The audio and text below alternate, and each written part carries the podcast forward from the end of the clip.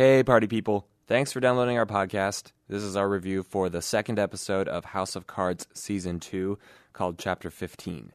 We have Claire stepping into the spotlight and revealing some heavy backstory. We also get some more insight into Frank and Claire's marriage, which seems to run deeper than just a political partnership, which we initially thought was just what it was. Okay, here we go.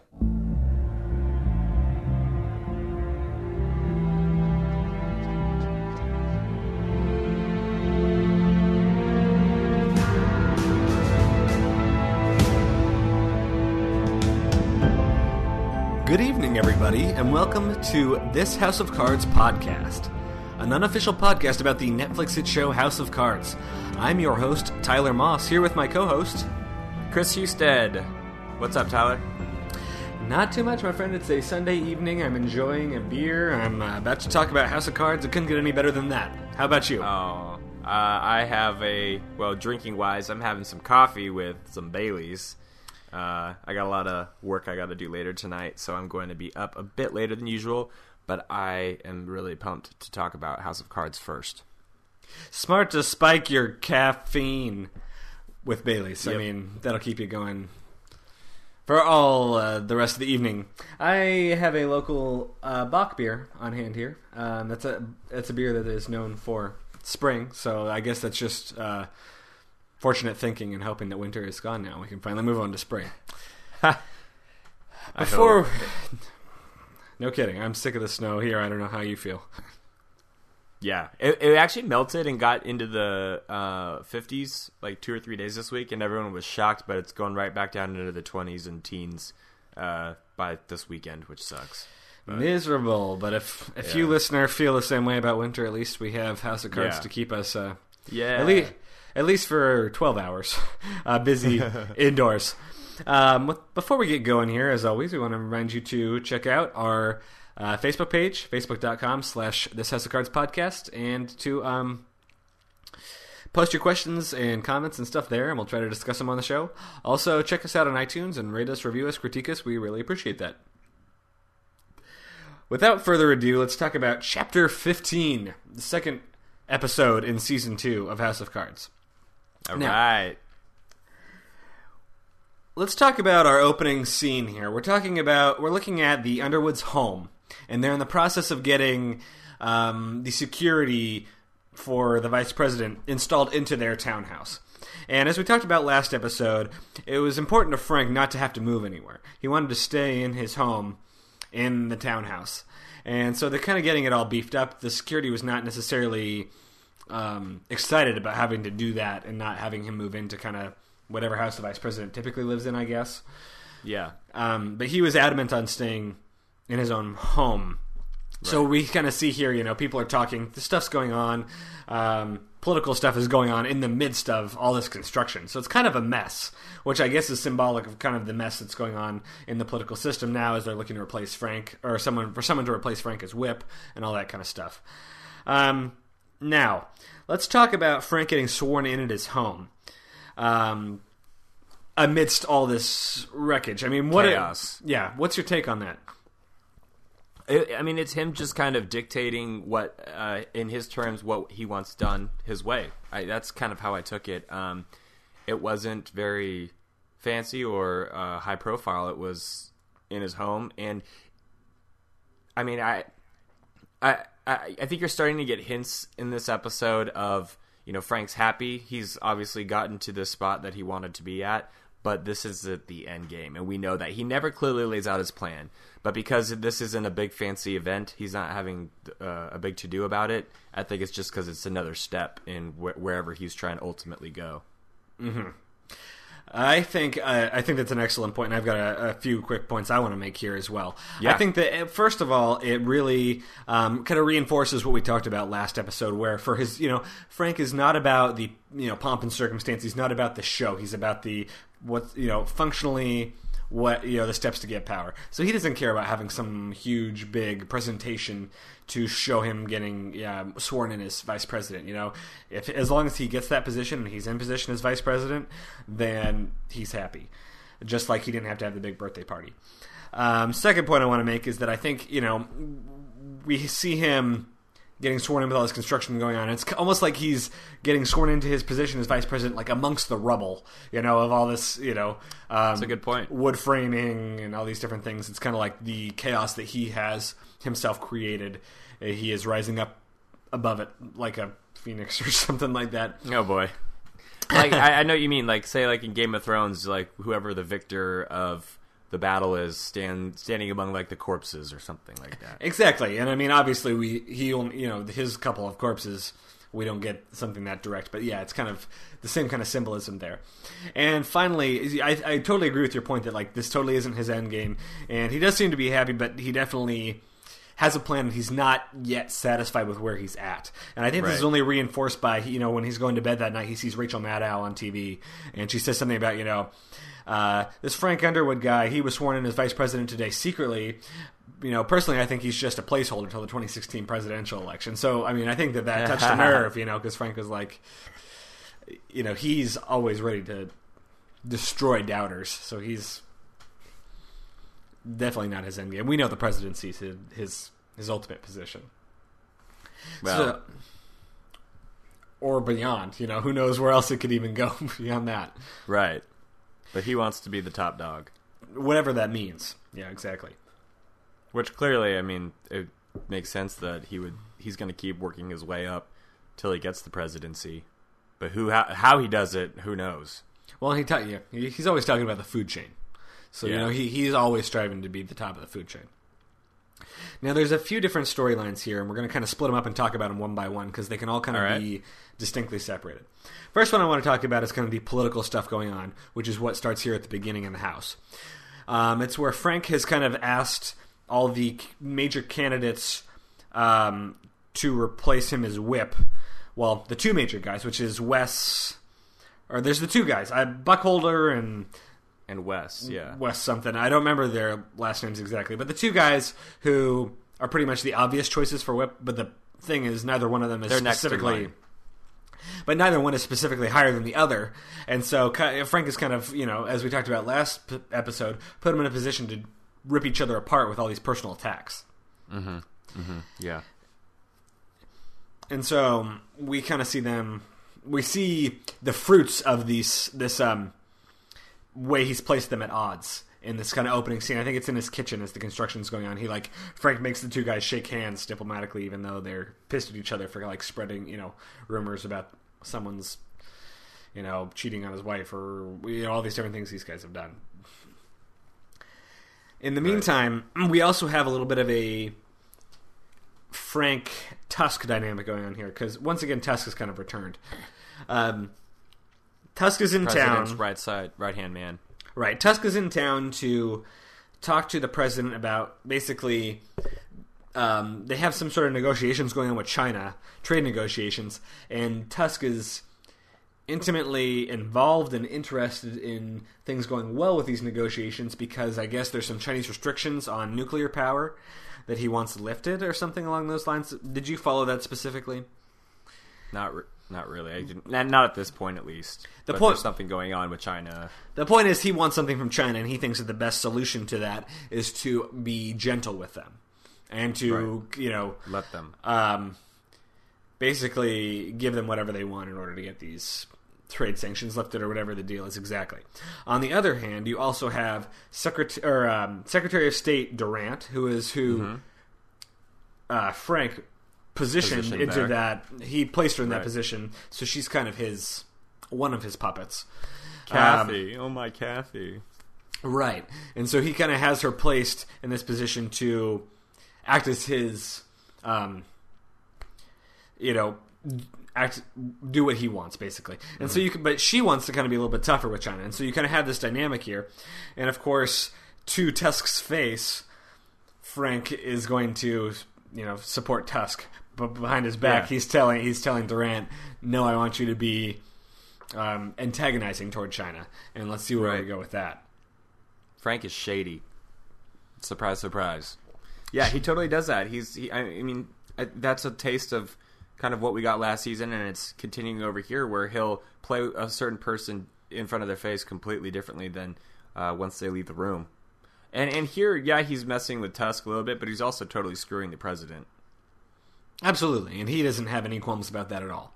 Um, I don't think I don't think he has any great respect, and I, I, think we learned this in season one. He doesn't have any great respect for the president. In fact, right? I don't I don't know if he really has that great a respect for anybody, except I'm I'm still debating whether or not his respect for Jackie, who is going to replace him as whip, is genuine or not. He seems to have respect. I mean, as we learned last episode, he respects her ability to make difficult decisions despite the consequences when they need to be made. And so I think that seems kind of genuine to me. So that might be one of the only instances in which he actually has respect for one of his peers.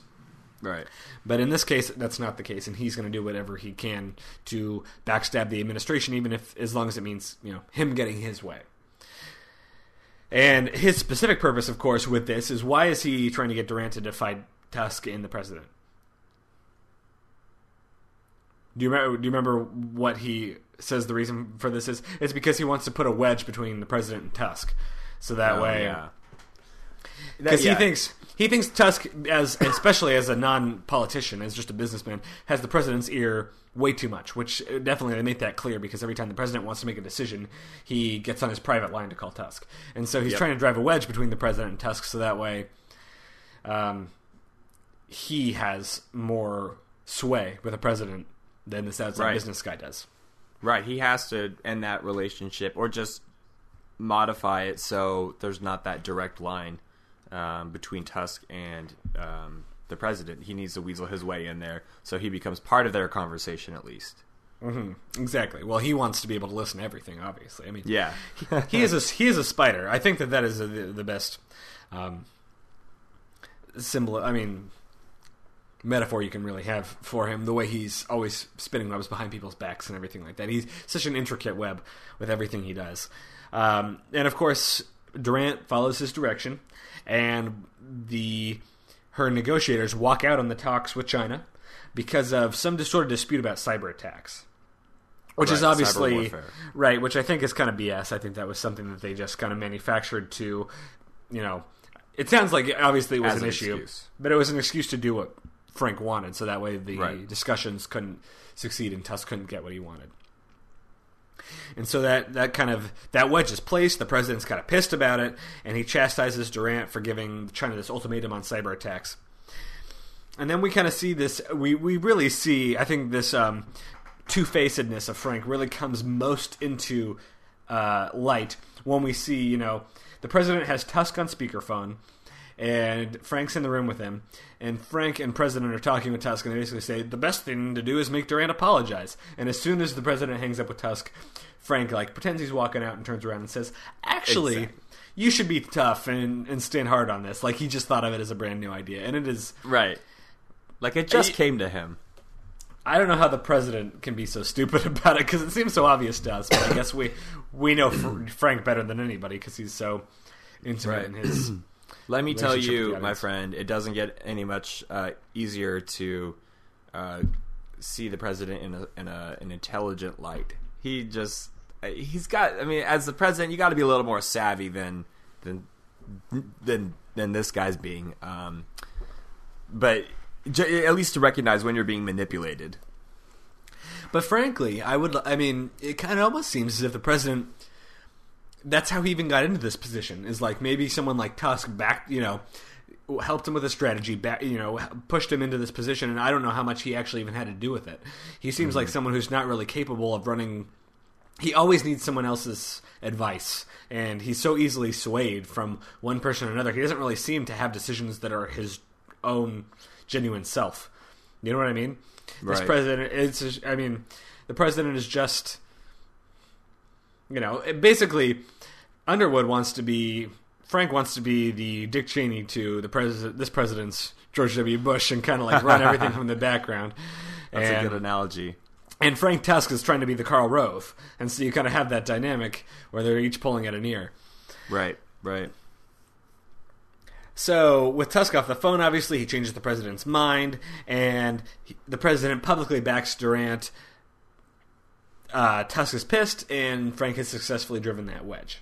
Mm-hmm. And Right. so, there it is. you uh, once again, and we talked about this a whole lot last season. Things happen real easy for Frank, real easy, And so we talked about the potential for Tusk being a more worthy opponent. I would personally like to see Tusk kind of form some, you know, be kind of aware of what Frank's doing and form some counter move to get the president back on his side. So that way we kind of see a little bit of back and forth. I hope that this isn't the end of this already. Right. So we'll, I guess we'll see how that progresses as the season continues. Yeah, I, I think basically this that that phone call and that manipulation right there kind of sets the stage for you know the struggle we're going to see the whole season between the three power players: President, VP, and um, Tusk.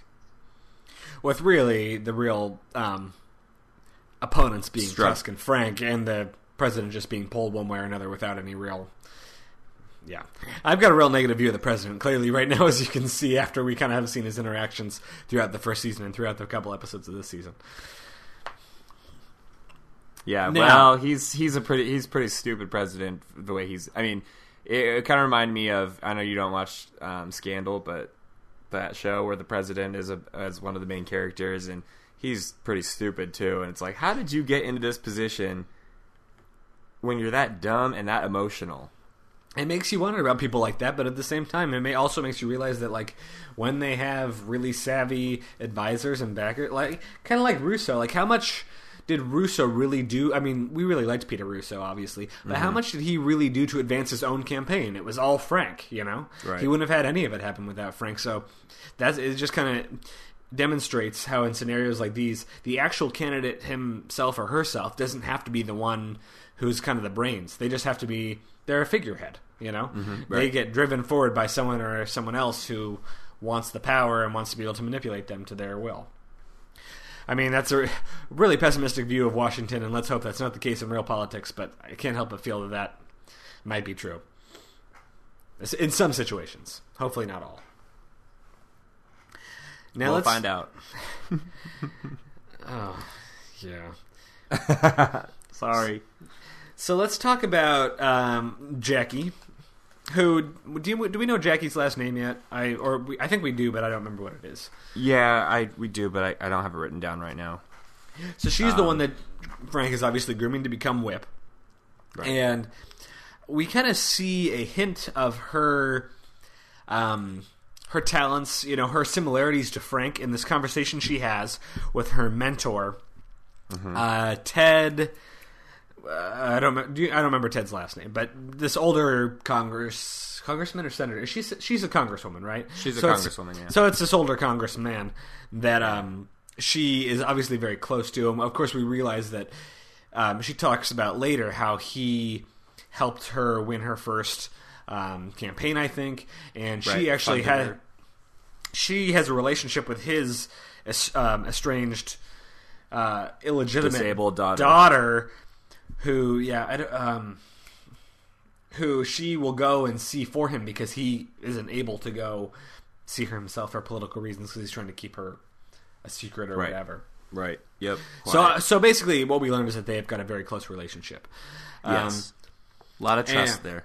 a lot of trust there, and we see the. But then again, we see them have this breakfast or lunch. Or it's I think it's lunch where she essentially coerces him into thinking that it's his idea for her to run for the whip position. Excuse me. It's her idea, or it's his idea for her to run for whip, and he will financially back her. So she kind of like does does the Frank and like makes somebody else Think it's their idea. think it's their idea. Yeah, yeah, that's true. So we get a little, we get a little um, hints of the same behavior there. That you know maybe this is another up and coming power player that Frank has recognized because of her uh, similarities to him. Mm-hmm. But then we also we know that she's well. We kind of get the impression though that she's she is a better person than Frank because she's doing something as kind as you know looking after um, Ted's daughter. Um, what when Right. he's unable to do that? Like Frank, would Frank do that? I don't. Hell I don't no. know. Hell no. Only No, if it was for like a power move. I was gonna say you do know. Hell no, Frank wouldn't do that unless there was like exactly. He would do it for the president or something like that. But that's it. But it would have. But the exact the only reason he, reason he would ever do something like that is to incur good favor or Yeah, get exactly. somebody Right. get somebody to owe him something, or Right. to have like secret information on somebody that he could then use to blackmail them later on. You know, Absolutely. Yeah. He would never do it, something like that out of the kindness of his heart, which is the Oh, no. impression we get of why Jackie's doing it. Right, right, right. Yeah, Frank is much more self-serving, at least superficially. We don't see that really in Jackie just yet. We just see her being manipulative. And we see you know the other two guys who were the first and second choice for whip kind of catching on to what her you know objective is Mm-hmm. That was here cool. and plotting to work together to take her down of course you know she goes in throughout this whole Well- process we see her going to go consult frank what were you going to say i'm sorry Oh, th- I mean, their plan. Do we know what their plan is yet? I don't remember if this episode if they tell us what their plan is. Which is um they knew that they recognized that they might split votes. I think that they they recognize that's going to happen, and they are going to plot to take her down. I didn't write down in my notes uh, exactly what what their plan was. I don't remember the specifics of it. Um, I think one was going to drop out of the race. Oh, I think they do talk about that, and he's gonna because he's gonna get some sort of committee appointmentship or Exact something like that. appropriations is what he'll get. Right, and so they do talk about that because Jackie says to Frank that she doesn't have that. She's like, shit. I don't have anything to give them. she doesn't have, you know, because she goes to Frank and says, "What am I going to do?" And he says, "Well, what can you give to counter that?" And she says, "Well, I don't really have anything that's as good as that in my ability." And Frank says, "Well, that's not entirely true. Um, you can, you know, this guy super hates your mentor, so if you screw your mentor here, then." You might this guy then this whipped. guy this guy will support you and you'll get your whip position as whip and she's super conflicted by it super Yeah. conflicted by it and frank almost kind of gets angry with her and says like "Eh, are you the person i think you are this is how you show your toughness here right. um, either you go for it or you won't um, he you know you have to blackmail ted with the fact you know without um, With the information. the information. Not only does she end up blackmailing him, she leaks it to the press, and he's in a position where he's forced to resign. Um, and that conversation they have at the end, where she tells him that she's throwing him under the bus in cold blood, is it's pretty brutal. And you can uh, you can I think that the actress.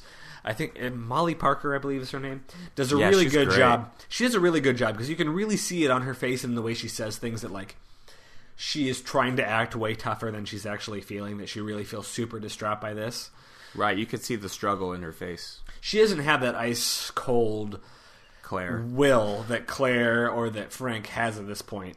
Um, Yeah, maybe she'll develop it, but this is, I mean, but we do see that she has the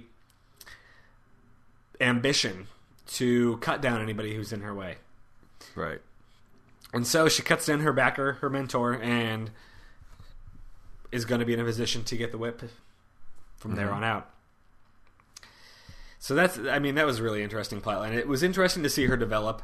I think that she is going to be a fun character to follow. I'm curious how she's going to fit into the episodes now that she is in the whip position.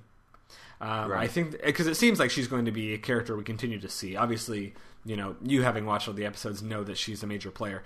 Uh, I mean, and that's something you could reveal to us. Is she, obviously is she a major player? Does she have some big interaction throughout the rest of the season? Is she someone we'll continue to see? Because I kind of yeah, feel she, like she is. because I kind of feel like now that we lost Zoe and stuff, we kind of need. I mean, we need more strong female characters other than Claire hanging around. Right. And so I, I mean, and I and I like her, so I hope that she continues to be a part of what's going on.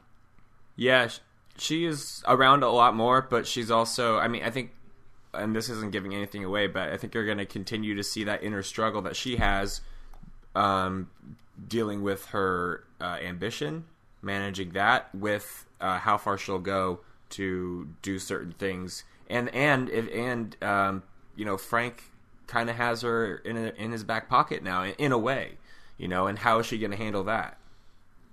But I mean, Frank has everyone in his back pocket. But you're right.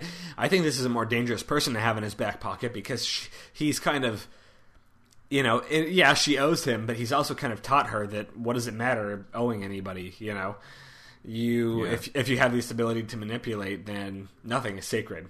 Right. She's. I mean, she's kind of slid into the position that Russo left open um, as the younger uh, congressional representative who is trying to. I mean, they're obviously very different people, but she's you know younger, and Frank's trying to help the. He's, well, he's using both of them, obviously, but it, I think she's kind of filling in that role. But we're seeing, but with her, we get a much more confident, um, less volatile. Yes, right. Uh, and I person. And I mean, don't give anything away here either. But my anticipation no. is what we're going to end up finding out is that she is not as malleable as Frank thinks. You know, he was able to get her to be more hard and more cold in this instance, and maybe that's going to end up counteracting and working against him down the line. You know that she's going to be, not, you know, willing to work against him if necessary if yeah. they have to clash on something. So I I, would, I hope that that happens because I think that would be an interesting dynamic. I'd like to see how it works because I like her character and I think she's a really strong character that might have the ability to play you know a solid game of chess with Frank and actually keep up. Whereas you know with everyone else he's four or five moves ahead. Right. Right. Now I want to talk about Lucas for a second here. Okay. Lucas is oh, hounding Lucas. police to find info on Zoe's murder. Uh, we see him look at some real gruesome security footage of her, tr- you know, falling in front of the train. And in once again, you know, Frank had it perfectly framed out. You know, the video isn't clear enough to see that she was talking to Frank in the first place. And he's hidden behind that thing the whole time. It just looks like she stumbles out and falls in front of the train. It does look pretty suspicious, you know. I, yeah, I read a piece recently that w- that called out how absurd that scene would actually be because there are so many other cameras there, and once it's over, Frank would have had to walk for, out from behind it. well, he does. I, I mean, they show that in episode one that she falls and hits the train, and everyone's watching her, and so he goes around the side. But you make a good point that you think the security camera would have caught him coming around the other side. Exactly. And so, unless he had those camera angles measured perfectly, which I wouldn't put it past Frank, it does seem a yeah. little absurd. There are so many cameras down there too. I mean, that's I know we're supposed to suspend belief and um, or disbelief, but yeah, it's it's a little tricky. I mean, it's all just part of the mythos of Frank Underwood that he's such a genius manipulator that he's right. thought of everything and knows yeah. exactly what he's doing. You know, everything comes up perfect for for for uh, Frank every time. Right, and so and obviously Luke is ab- Lucas is absolutely devastated by this, and he's like all yeah. disheveled and. He he even gets chastised by his publisher, I think, at the newspaper for like looking like he just has been wearing the same clothes for a week or so, which he probably has been wearing pretty much the same clothes since Zoe died. He is, he looks right. like he's also also hasn't probably slept since Zoe died. Um, he is really convinced that Zoe was murdered by Underwood, but has no real proof. Sorry, what were you going to say? Oh no, just yeah, keep going. I mean, him and uh, Janine's still around, right? Or, did, or does she take off? No, I think she took off for her mother's house in Ithaca. That's right. At this point, right? So it's and just so, Lucas at, at his office. So he's really like he's really alone right now. It's just him. Janine's gone, so he's dead. He's the only one who really ha- has the ability to act on any of this information. He calls in his former editor Tom, right. who we who we saw remember from season one, who Zoe got fired from the Washington Herald. Is that right? The Herald, got, yeah who Zoe got fired from the Herald. They bring he brings he calls Tom in to like basically he wants to run his theory by that it's you know foul play because he believes that Tom has kind of the investi- investigating investigative journalism chops to you know listen hear him out and to follow him on you know potentially trust him on this story. But even Tom kind of waves it away and says, you know, you are just. You don't have much. I mean, which I mean, and Tom like is like brings in a case of beer. Looks like he eh, he says he's like working on a novel that is shitty. He he looks like he's not. He looks like he's not in a great place either. And even he basically doesn't believes Lucas for a second, and it's just like, you know, you're you were clearly seeing her. You're just super distraught. You can't let that interfere with your professional position on this. Right. Yeah. So Lucas and, and, is alone. Yes. Uh, Tom, t- I mean, did Lucas take over Tom's position after Tom left or was fired? I think so. I, he, I think Lucas was the deputy editor, and then Tom was the editor. Right. So I think that's right. Okay. I, I, I guess up, I'm not entirely sure, but yeah. I, I, think you're right about that. This is a sidebar, but I looked up uh, some of the characters on um, on like the House House of Cards wiki, Mm-hmm. and d- just to see how old they're supposed to be. How old do you think Lucas is supposed to be? And how old do you think Zoe was supposed to be? I think Zoe was supposed to be late twenties, like twenty eight maybe, and I think that Lucas is supposed to be mid thirties, like thirty five. All right, What- Zoe. Zoe's. I think she was supposed to be about twenty six. Okay, So that's pretty close. Yeah, younger. Um, and Lucas is supposed to be thirty. Really, that guy Born is in 1983. That's when I was born. he looks older than thirty to me. he Doesn't looks he look a lot older. 30? Yeah, or maybe it's that whole, you know, newspaper reporter just looking completely weathered. That that I mean, that may be part of it. But yeah, he, he I thought he was like mid 30s for sure. Do you know how old the actor is? I mean, maybe that would. No, that's a good question. Interesting point though, because yeah, he does. He looks like he's more experienced, but maybe that accounts. But thinking of it that way, maybe that accounts for a little bit more of his like, um, you know, he, the fact that he is so distraught about this and not able to kind of be level headed about things. That he is kind Right. of he is if he is young. really that young, then he is not really in a position to you know obviously this is devastating to him and he's not able to be as as logical about the process and he doesn't have that years and years of experience behind him to act as more of a foundation. So he doesn't know what to do. Tom is on his side. He's completely alone. And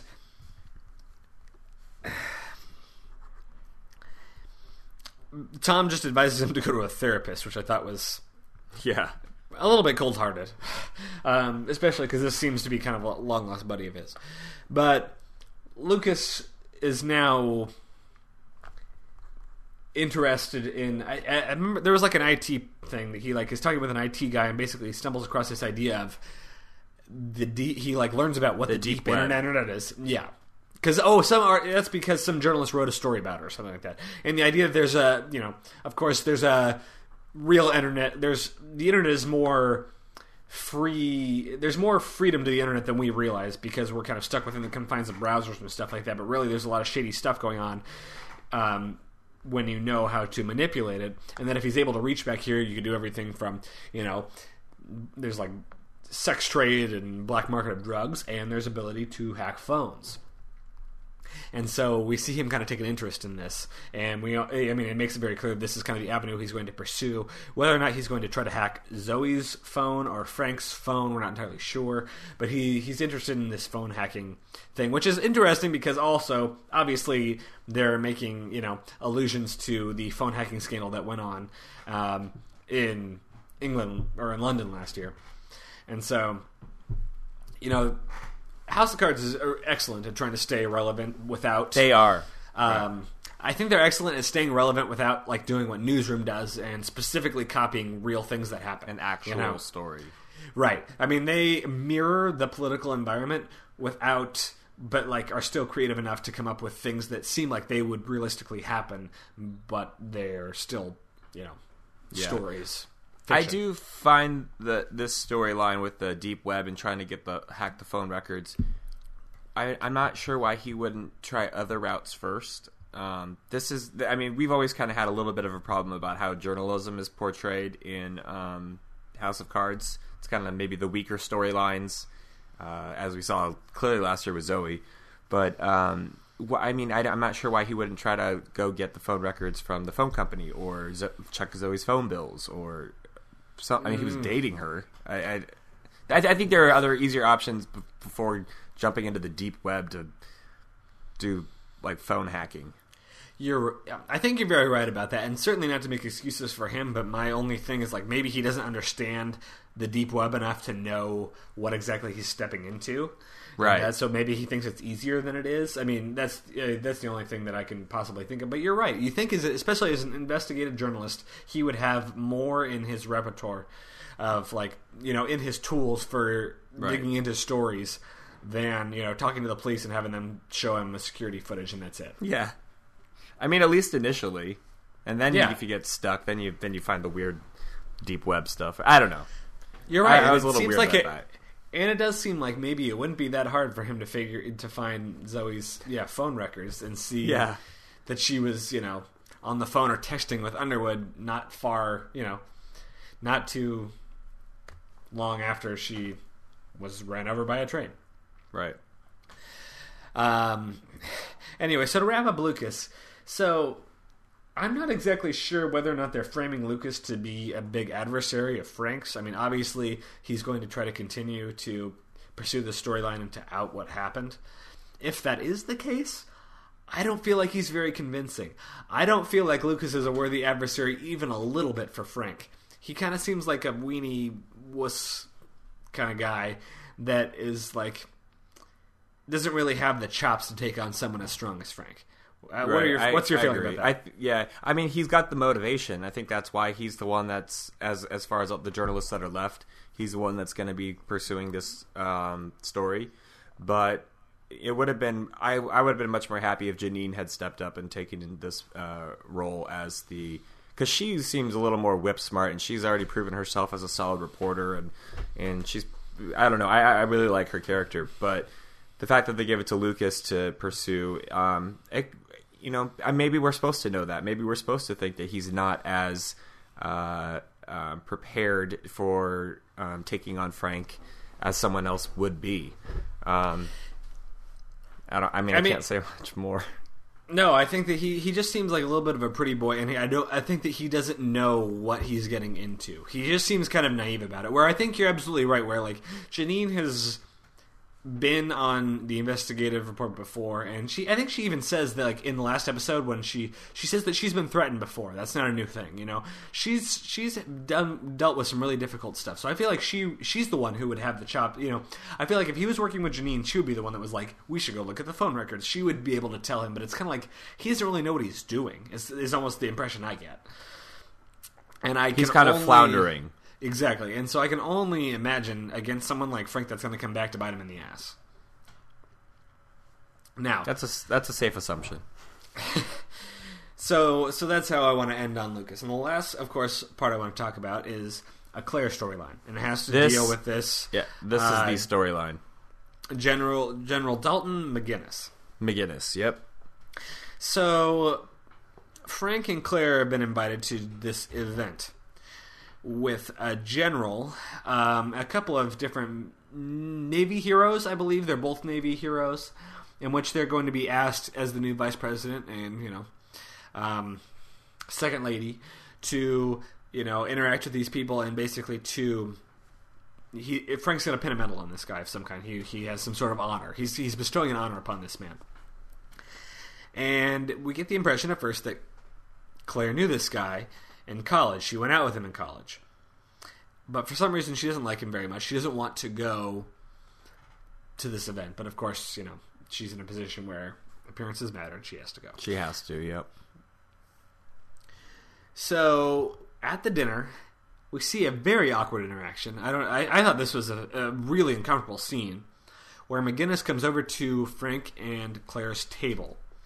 right and he kisses Claire on the cheek. mm-hmm.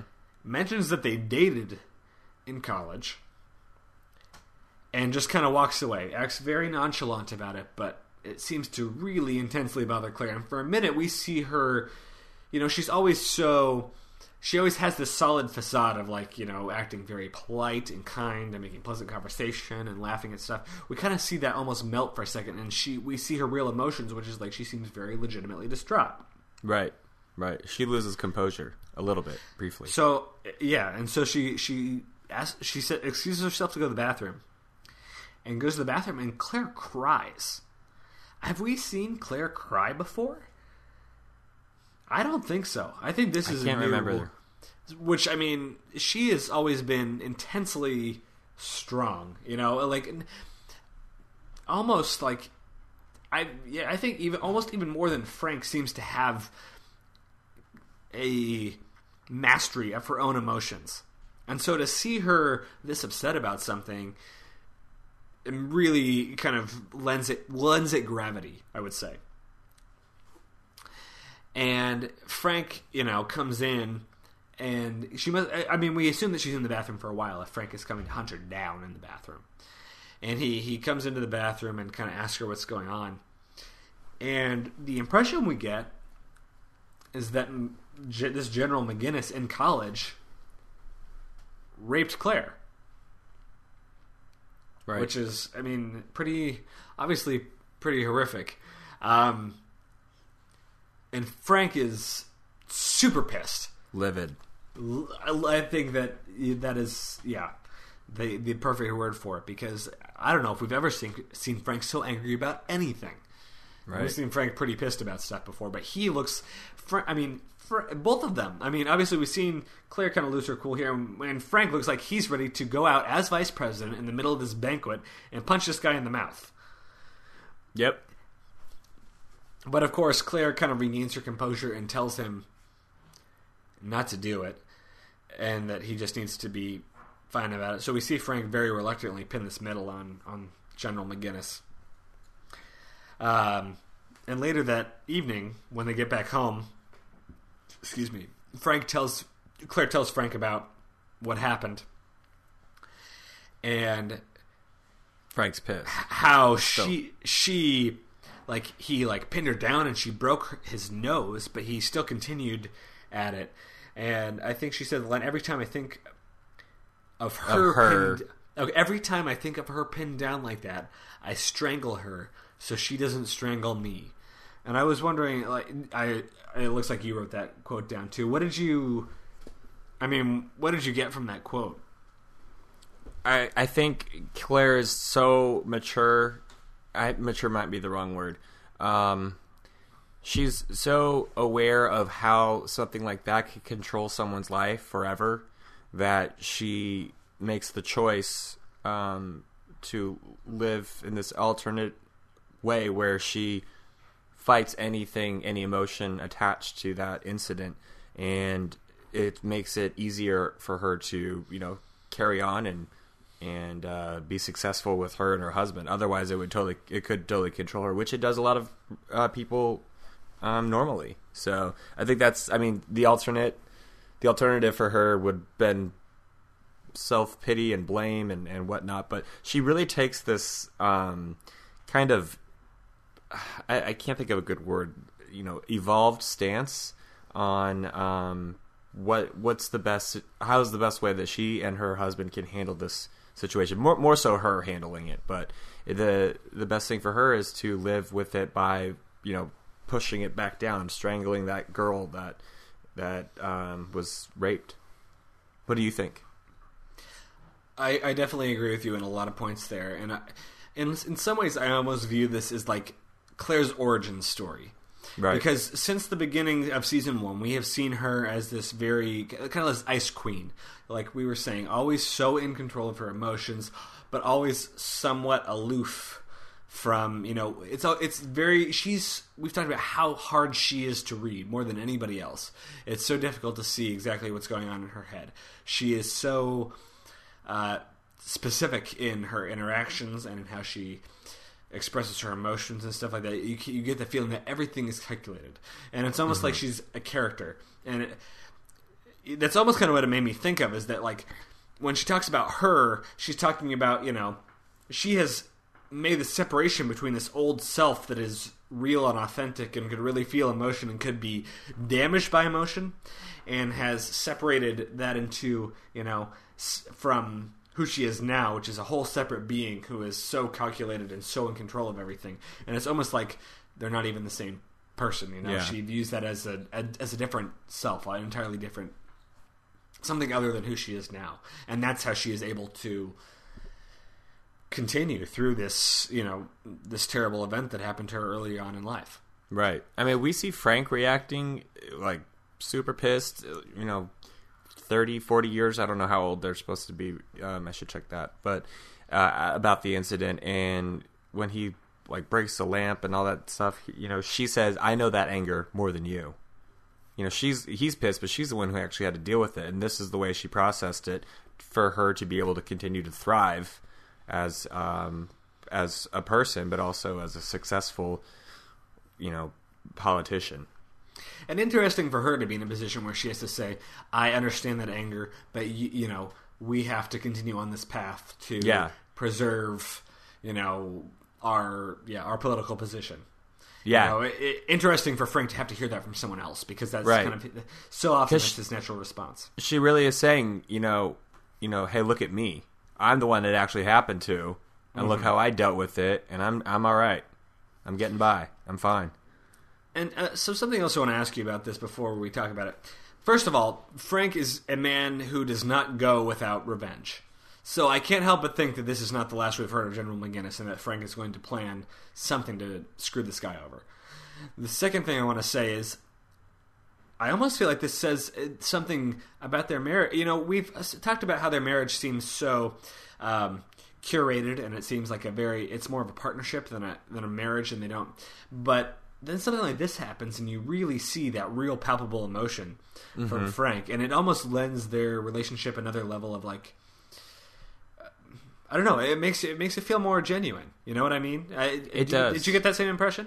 Yeah, and I think I think you'll see that um, throughout the season as well. There there'll be more moments where you realize that there is love there. It's just a different kind of love, but there but there is genuine feelings for each other beyond um, you know the partnership, the business partnership, or the political partnership. Uh, this is clearly the, the, a huge reveal for Claire and for their marriage, and the fact that Frank didn't know it, and the fact that they've had such an honest, uh, open relationship about everything for the most part, that this was hidden for so long, and he reacts this way, it, it speaks pretty uh, uh, loudly about the the underlying love that there that is there. Yeah, I, I I enjoyed it. I feel like they added an an additional Yeah. layer to their relationship, which it always seems like we're constantly doing, which I appreciate because I think it, Yeah. they have, they have such an interesting relationship that it's always felt pretty fascinating. Right. It's also interesting to see Claire as the composed one here who can. Uh, she tries to help Frank from out of these feelings of anger and hate toward uh, McGinnis, and she tells him use that hate, but not on him, because obviously he wants to go just kick this guy's ass, but she wants him to use that hate, but not on him. So you know, just like she did, channel that energy, focus that hate energy into you know Anger, climbing your hatred is ladder. fuel. Exactly, exactly. Whatever it takes, and they you know they ch- they certainly channel it in a lot of very. Uh, positive Right. ways for their career, but destructive ways for everyone else who happens to get in their path. Right. There's one more thing I wanted to bring up about Claire when she said, "I think of her, uh, I I strangle her so she doesn't strangle me." It, it's interesting that she's speaking of herself in the third person, meaning she completely, you know, disassociates herself with that girl, that event, that emotional response that you know I would guess 99% of everyone else would have.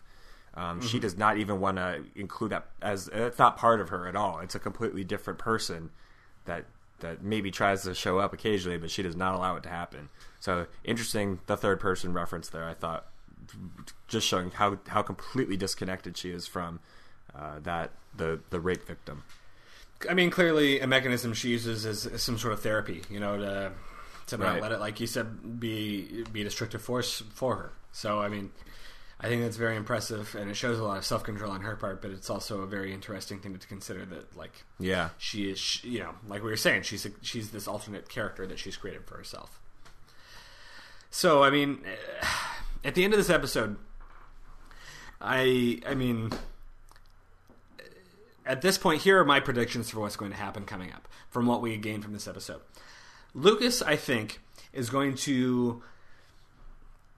Um, I think that he's going to get into himself into trouble because I don't think that he is a worthy opponent of Frank.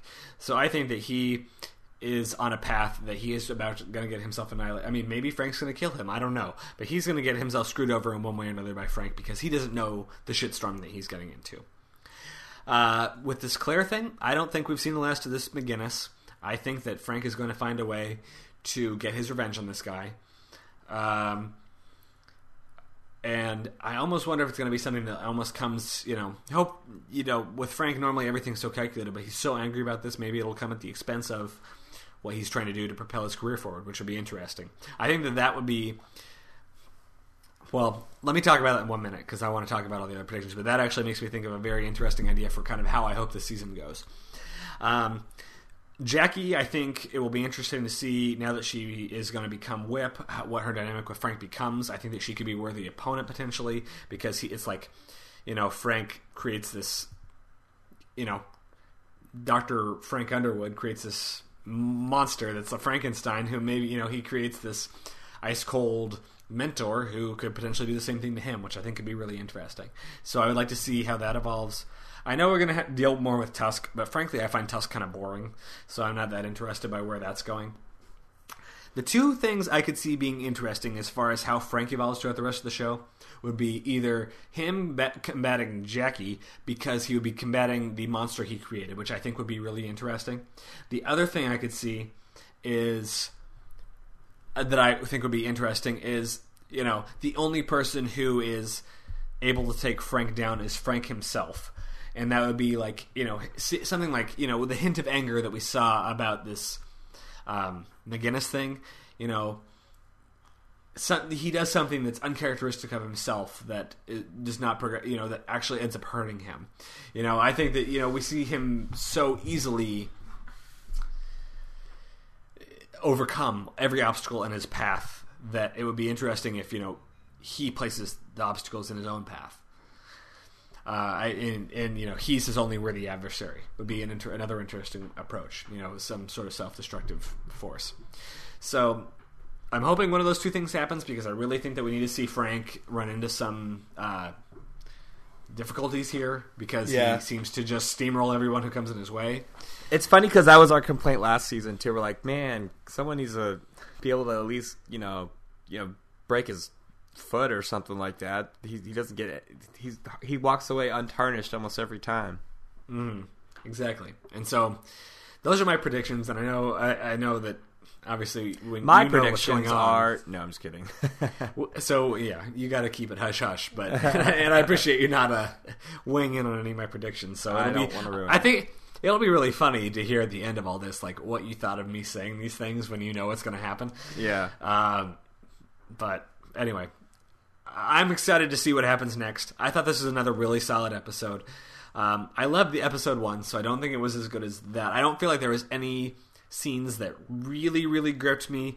I really, I did like the, the the scene in the bathroom where they're talking, and I also with Frank and Claire, and I really like the scene with Jackie when she's talking to. Um, Ted at the end and has to like be really cold hearted. I thought that was a really great acting job on her part, but I think I'm gonna have to go ahead and give it four out of five. I agree. I, I I'm giving it a four out of five. I thought it was solid. It was great, engaging. I love I love that we got background on Claire and she and as we mentioned last season, you know, we were hoping that she would have more of a prominent role, and I think this definitely uh, sets her up as uh, especially with the McGinnis thing as another struggle. But we'll give get more camera time on Robin Wright, who's totally killing it again as Claire. Oh yeah, she's incredible. She's absolutely incredible. All right, well, I, I'm excited to see what happens next, and I want to thank everyone again for joining us uh, this evening. Chris, where can people find more of your work these days? More of your um, comments and uh, Jokes Quip. and photos. quips? Yeah, exactly. I'm on Instagram and Twitter at Chris Husted. Chris with a K. Where are you at, Tyler? I am on both of those too at TJ Moss11. Once again, we appreciate you guys for listening. Check us out on Facebook at facebook.com slash This American Horror Story Podcast, and of course on iTunes.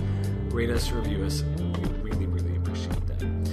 All right, without further ado, um, once again, thank you all for joining us, and we'll uh, talk to you soon. Bye. I don't wanna be your friend. I just wanna be your lover.